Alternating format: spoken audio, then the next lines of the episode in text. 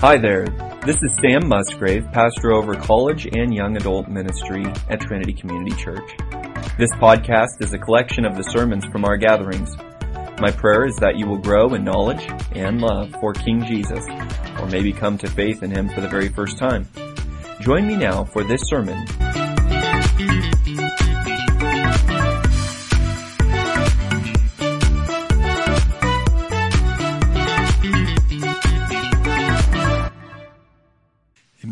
again, it's so encouraging to see all of you this evening.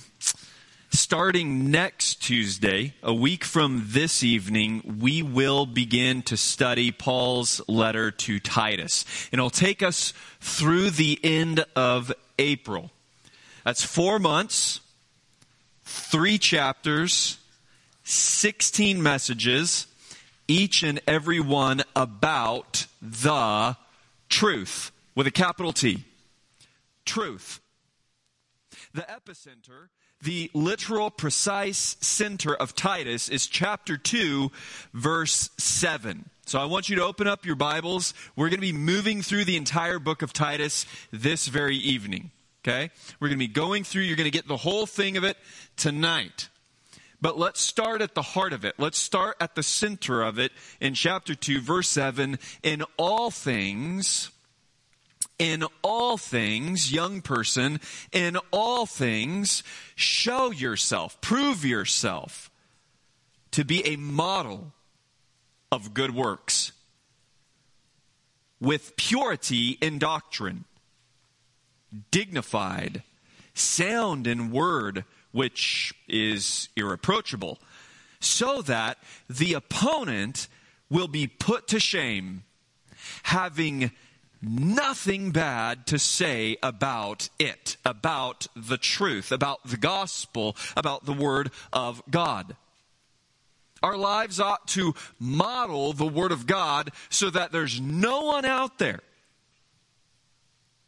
who could possibly say, that's not the truth. You see, this doctrine and good works Godliness and doctrine are melded together. Model godliness with pure doctrine. Impure theology produces ungodly practice. Bad practice produces bad theology. They're symbiotic. They affect one another. If you believe wrong things, you do wrong things. And if you start doing wrong things, guess what? Your theology is going to follow. You're going to accommodate your sin. Either sin will be bending the truth in your heart, or the truth will be bending sin to the will of God. So, our own Chad Balakian had the brilliant idea of titling each week with truth. Each week's going to have its own title, and each week features truth. Are you ready to hear the entire book of Titus in message format? You ready to hear all of the, the, the survey of Titus in titles? Here it is. Ready? So think truth before each of these. I'm just going to say truth once. The truth, the truth, the truth. The truth leads to godliness, disciples, defines church leadership, reproves, works, shapes manhood, shapes womanhood, makes men, makes workers, transforms, composes, saves, profits, protects, and serves. That's what you're going to be hearing. That's all 16 weeks right there in a nutshell. Now, urging slaves, urging slaves, Christians who were indeed slaves in the Roman Empire, Paul says to be subject to their own masters in everything. And Paul promises that they will, and I quote, adorn the doctrine of God our Savior in everything. Adorn doctrine. Decorate truth. The Greek verb to adorn is kosmeo. You would recognize that. It's the word from which we get cosmetics.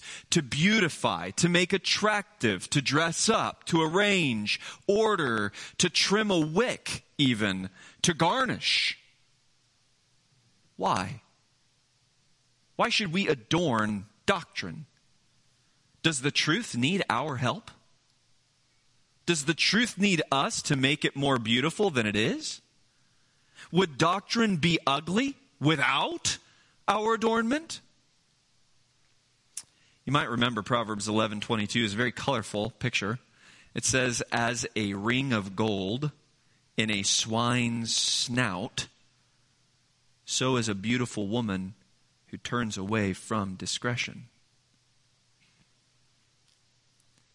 Is the truth of God our Savior, the reality of God, our Savior, a hideous doctrine which requires the assistance of us filthy sinners he saved in order to appear more lovely? Is that what Paul's communicating? Didn't Proverbs just say that the most gorgeous woman on the planet is ugly without doctrine? Without the godliness it brings? So, do our good works add anything whatsoever to God's truth? What is it to adorn a thing? Does a little faint eyeshadow make the iris actually more colorful and sparkly?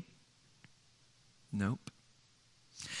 Does a sprig of parsley or rosemary do anything whatsoever for the thick, sizzling, 16 ounce prime rib eye steak? Does nothing, does it? Does a florist make the actual blossoms themselves any more lovely by her floral arrangement? Absolutely not. Does a fashionista make the woman's form any more beautiful by her cut of dress? Nope. But God delights in His craftsmanship of our lives to showcase His truth. Our lives, how we think, how we speak, our attitudes, our words, our actions, our ambitions is God's favorite way to demonstrate the realities of His gospel. For, Ephesians 2 uh, 10. We are his workmanship, created in Christ Jesus for good works, which, by the way, God prepared beforehand so that we would walk in them. Recently, I had this incredible uh, opportunity. A very generous dear brother paid a tailor, I can't remember, he had some weird name for himself, an artisan tailor or something. I don't know. I can't remember the name. But he made me a custom fitted suit. First ever time that I've had this experience. Probably the last time I'll ever have this experience. And when fitting time arrived, it astounded me how genius craftsmanship adorns. It blew my mind. There's absolutely nothing that fit weird, looked awkward, or cinches uncomfortably every inch of fabric, every inch is cut and shaped to follow every line, every contour of my body like a glove. It was amazing. I've never experienced anything. I thought, wow, clothes can feel this way. I mean, I felt like James Bond. Like I could beat people up in this suit. This is there's nothing, you know. It was amazing. The lazy Christian is like a baggy suit on a statuesque, sculpted body of doctrine. It hides the beauty. The legalist Christian is like a suit five sizes too small and is squeezing short and tight. But a Christian, taking Titus seriously, as I hope all of us do, is a custom fit. It's adorned rightly. The reality of God our Savior. Uh, do you recall that to adorn is to trim a wick? That was one of the weirdest ones in my estimation. Uh, why do we cut excess candle fuse? Why do we do that? Have you ever thought about that? What, what ultimately lifts from an untrimmed wick? That black billowing smoke. It stains the walls, it stains the st- ceiling, it stains the glass if you have that surrounding the candle. So if you and I profess to have the truth, to have God save us from our sins, but we are not led to godliness, developing disciples, raising more mature church leadership, reproving and being reproved, committed to good works, growing into manhood or womanhood, becoming godly young people, hard workers, transformed by the gospel, composed in peacefulness, sanctified and saved from sin, resolved to profit people and to protect our church family, and diligently serving one another, how will the world perceive the truth?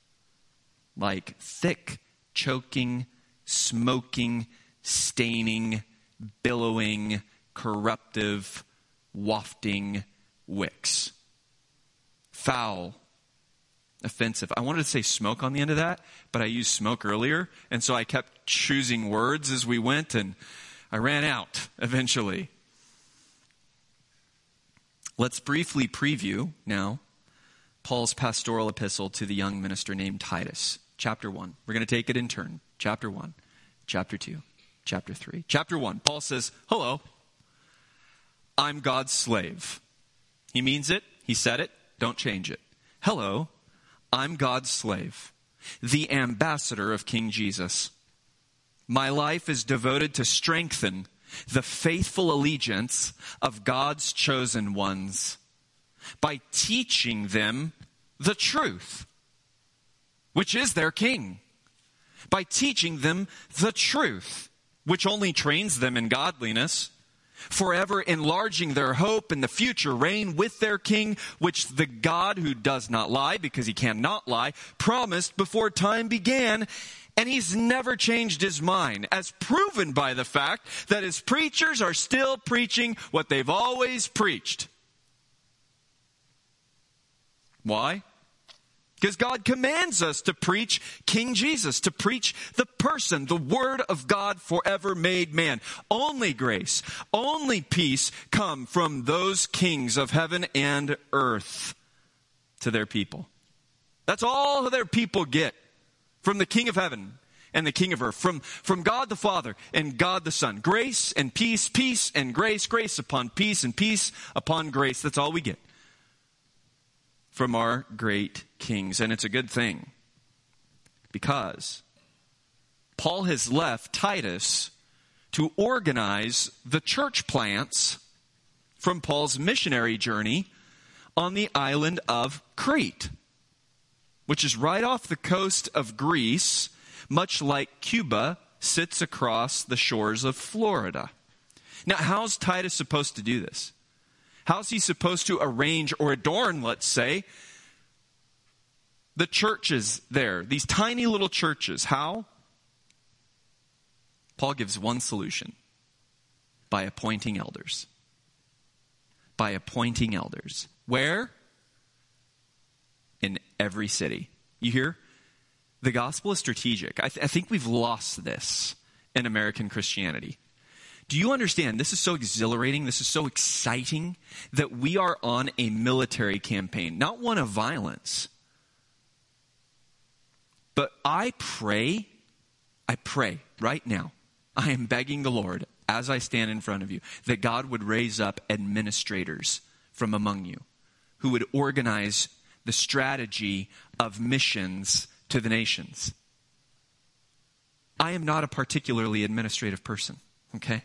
Talk to Mark Padilla, talk to Jake Musgrave, talk to really any of the leaders in the room. Administration is not one of the things that God chose to endow me. I, I, have like one thing that I can do, and even that I struggle to do.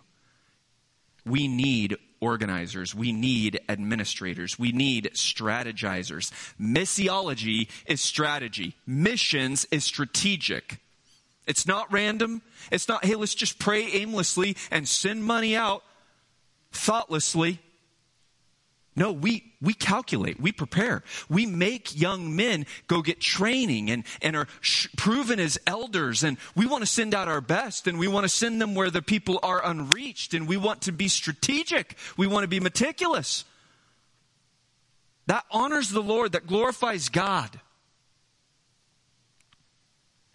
This is we are living the conquest of King Jesus. We are living the colonization of earth by heaven's throne. And we need to think on this. That is what's happening right now. That's our every breath. That's our every second. That is our life. Your career, your spouse, your children, your education, your salary. It's all about the colonization of earth. Why do you think Satan wants people talking so negatively about colonization? Now, colonization by sinful men for sinful purposes and personal gain and achievement is wicked. But colonization from heaven to earth glorifies God. This is missions. Now, by whom must these local colonies of heaven be governed under King Jesus?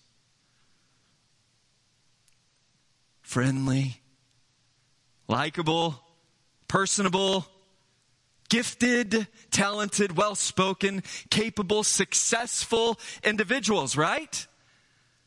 No. Men, first of all. Men. Godly men. Faithful husbands who faithfully disciple their children, who cannot be accused of wrongdoing or wildness.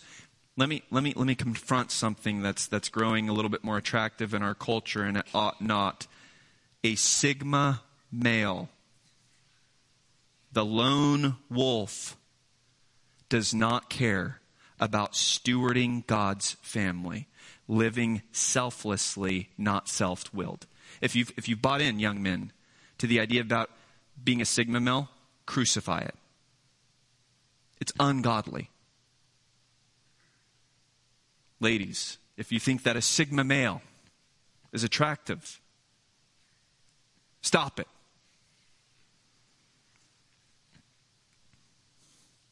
Who does God put in command over his army? To paraphrase Paul, not the trigger happy, not the substance addicted, not the fighter or the agenda seeker, but the sacrificially friendly. They're hospitable. They're a friend to strangers who love what's good even if they suffer for it. Always spiritually sharp, striving to live right, in devoted love to God, mastering their own weaknesses and white knuckling the Word of God as preserved through church history over their own opinions and feelings. That's the man. Get those men and if they don't meet those qualifications, don't shoehorn them into a position of leadership. If you only got one man that's qualified, so be it. Do not make any excuses. Do not make any compromises. Young men in this room, listen to me. Every single one of you ought to be saying, That's the man I am to become. Not should become, not I'll think about it later, not hey, let me get through college and then now. These qualifications ought to describe you today, yesterday. Young women, promote such things in the young men in your life. Promote them in your fathers. Promote them. Encourage them with gentleness and quietness of spirit. Live up to them yourselves so that the men around you want to strive after it. This will build the culture of this church. This will build the culture from which we'll all benefit. We all win if men act this way. Who else is going to be able to challenge us with sound doctrine? Who else is going to protect us from heresy and heretics? Worldly people? Always attempting to infiltrate the kingdom of God with charm. And what do elders do? You see? Reprove them. What word is used to describe it? Reprove them severely. Let me ask you something real quick. You ever thought that a Christian leader, a pastor, an elder, a shepherd, is a man that, above all things,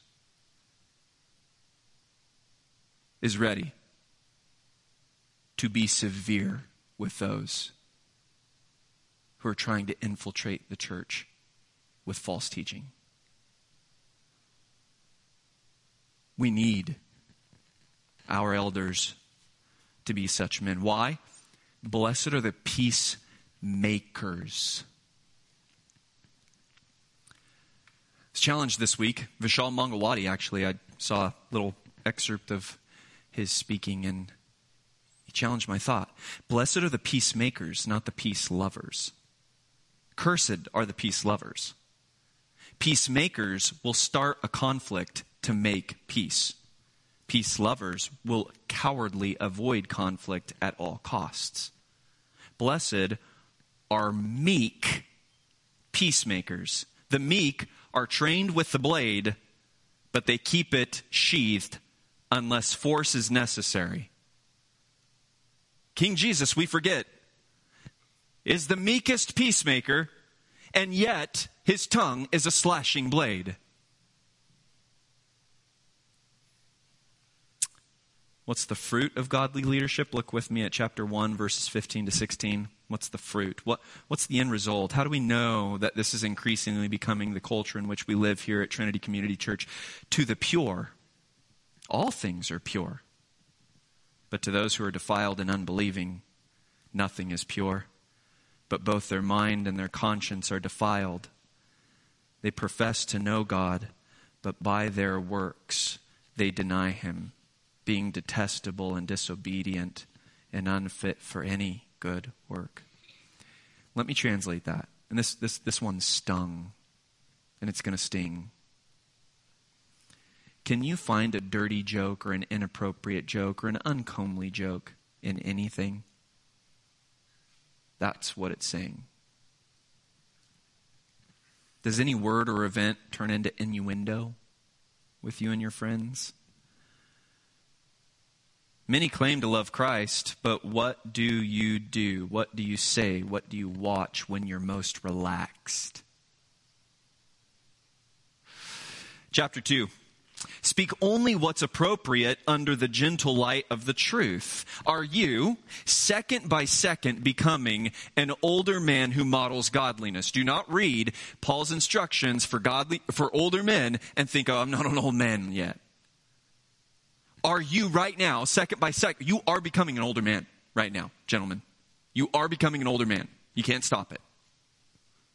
Are you becoming an older man who models godliness? Listen to me. Would others describe you as filtered or unfiltered? Dignified or undignified? Level or extreme. Firm in God's confidence, godly affection, Godward hope, or shaky in your belief. Conditional in how you love, and erratic in your discipline.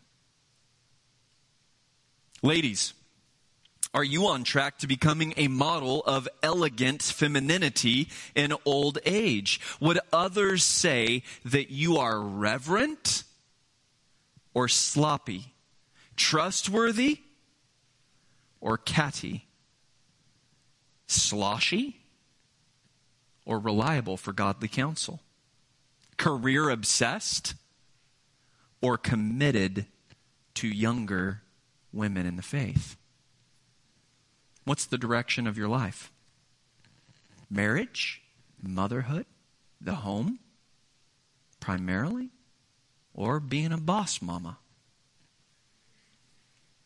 Thought that was a good play on words. Does your life illustrate the book of Proverbs, or does it more resemble your TikTok feed?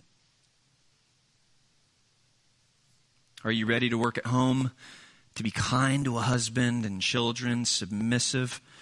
Or does your life defame God's word? I mean, Paul puts it in really sharp terms. The Holy Spirit puts it in sharp terms. Young, young men, young men, would elders applaud you? Would they applaud you? I'm not asking how you pretend to be in front of them. I'm saying, would they applaud your life as it really is? Would they send their boys to spend a week with you because they're impressed by your example? Would your pastors trust you to teach a Sunday school class? Or if they found out you were teaching one, would have you yanked out of there? Could every young woman in your life call you dignified? What words can people hold against you, whether spoken aloud or text silently? What bad thing could the accuser say that would stick? To your name.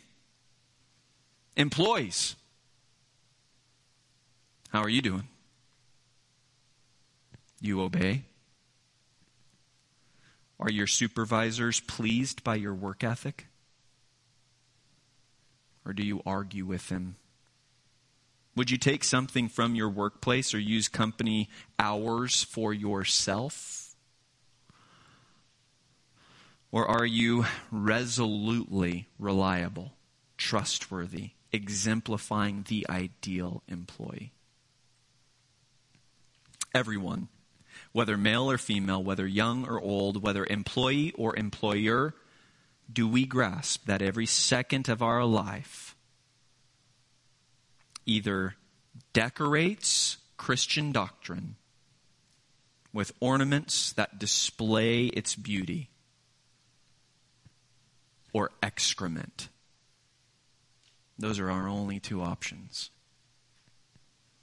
Chapter 2, verses 11 to 15. For the grace of God has appeared. I know it felt, felt heavy, didn't it? Well, that's, that's the point. And, and, and Paul is perfectly timed under the supervision of the Holy Spirit. For the grace of God has appeared. Who is that? That's Christ. That's Jesus. He is the grace of God who has become visible, bringing salvation to all men. That's what the grace of God in Christ does. And so many people stop there. What else does the grace of God do?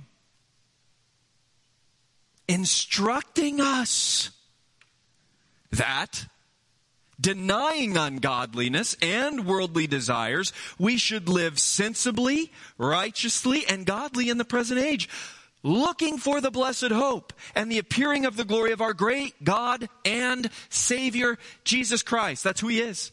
He's our God, He's our Savior, He's coming back, and we're living in light of that. That's what the grace of God instructs us to do. And so if you look at your life and you say, I'm not being instructed to live godly lives, to renounce the desires of my body and my imagination, and to slave myself for righteousness' sake, looking at the king's return and my future reign with him, my heart's enlarging towards that. If you're looking at your life and you're saying, that's not happening to me, then you have every reason in the world to say, I am not a Christian. Lord, save me. Save me. Because that's the definition of a Christian. And he's so gracious. He saves. He saves all men. Yeah, but but but I'm I'm not counted among all people. Really? How can all means all means all means all? All is all all means. If you're a part of all men, then the grace of God is for you. But if you want to just stay in your sin, then you cannot claim that you've received the grace of God. What wakes us up to live sober and right and godly and hopeful in the future reign? The grace that saves. Can we live in sin and say that we've been saved by Jesus if he, verse 14, gave himself for us that he might redeem us from all lawlessness and to purify for himself a people for his own possession, zealous for good works? We're bubbling over.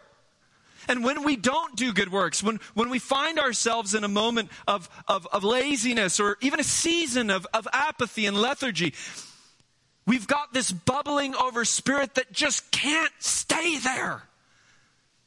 It bring my friends, listen.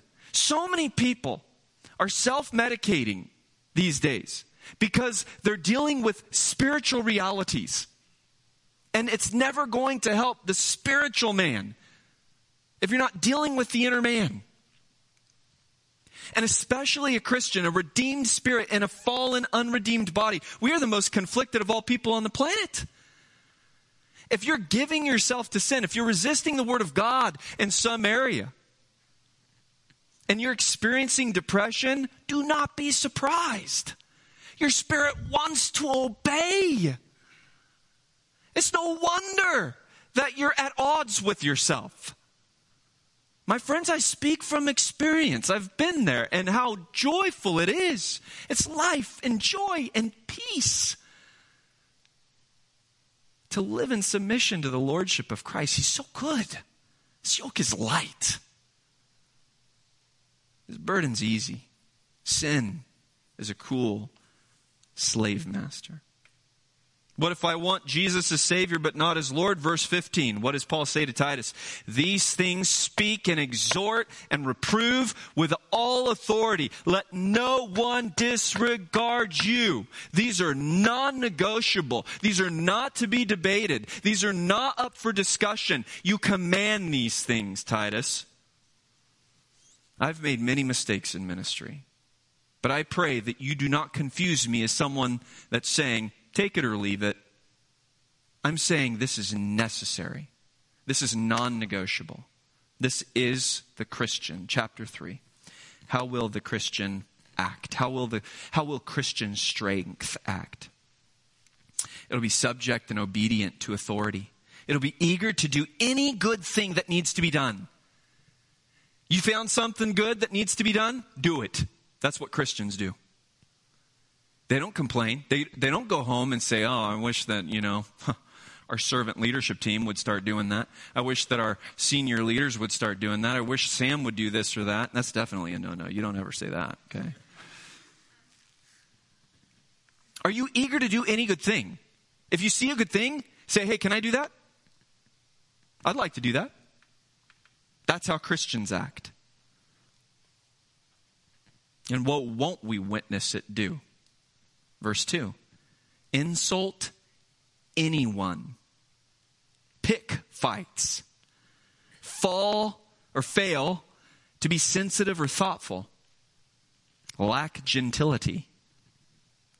Why won't we witness the godly misbehaving as a way of life. Verse 3 We are the only ones on earth who know what it was to be stupid, stubborn, swindled, and enslaved to doing whatever we felt and fancied, wasting our lives, wishing bad on others, wishing we had what others did, resenting them for having it, just plain old hating people.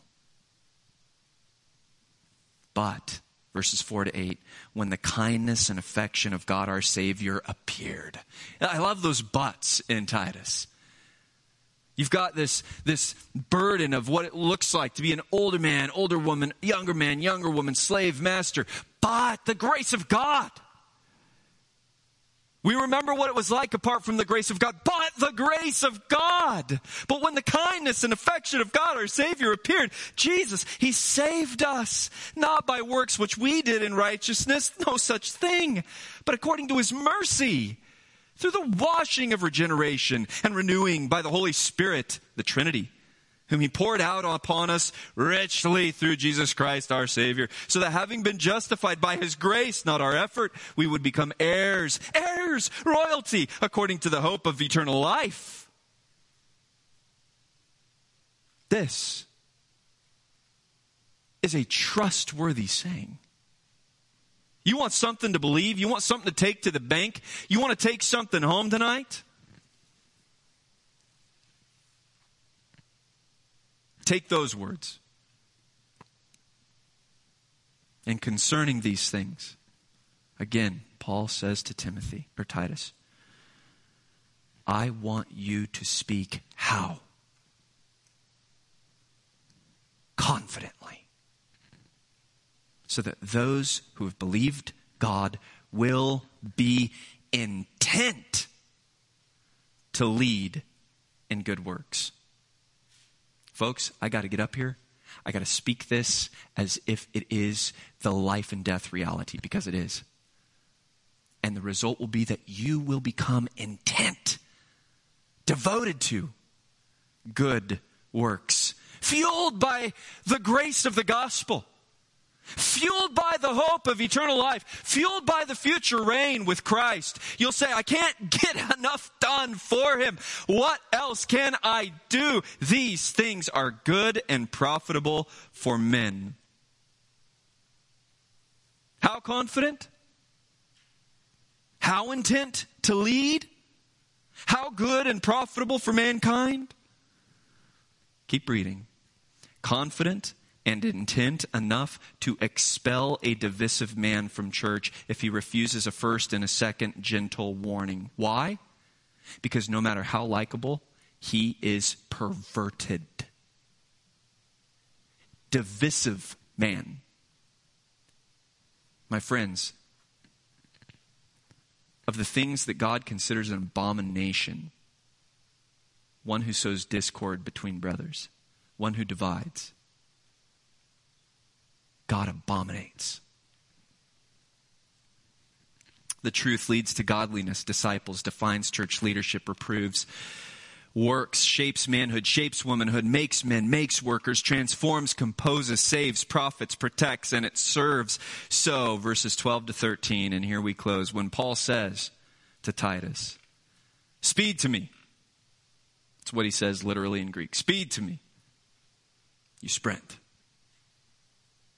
When he says jump, we ask, how high? We ensure every Christian work is well resourced and supported. No pressing need goes unmet. No believer in our midst, look to your right, your left, your front, your back, no believer gets to go unfruitful. And to the extent you see one another unfruitful, you are to speak to it. Truth will not allow it. Love will not allow it. The grace of God will not allow it. Father, we ask, O oh Lord, that you would launch us into this spring with this charge. We ask, O oh God, that the grace of our Lord Jesus and the hope of reigning with him forever would just ignite a passion in us. We thank you for the letter written to Titus. And we thank you for it in Jesus' name. Amen. Thank you for joining me for this sermon from the Trinity College and Young Adult Ministry. We would love for you to join us in person soon. For up to date information, follow our Instagram at trinityc.ya. For information regarding Trinity Community Church, visit trinitycc.com. Until he returns, may the Lord bless you and keep you the Lord make his face shine upon you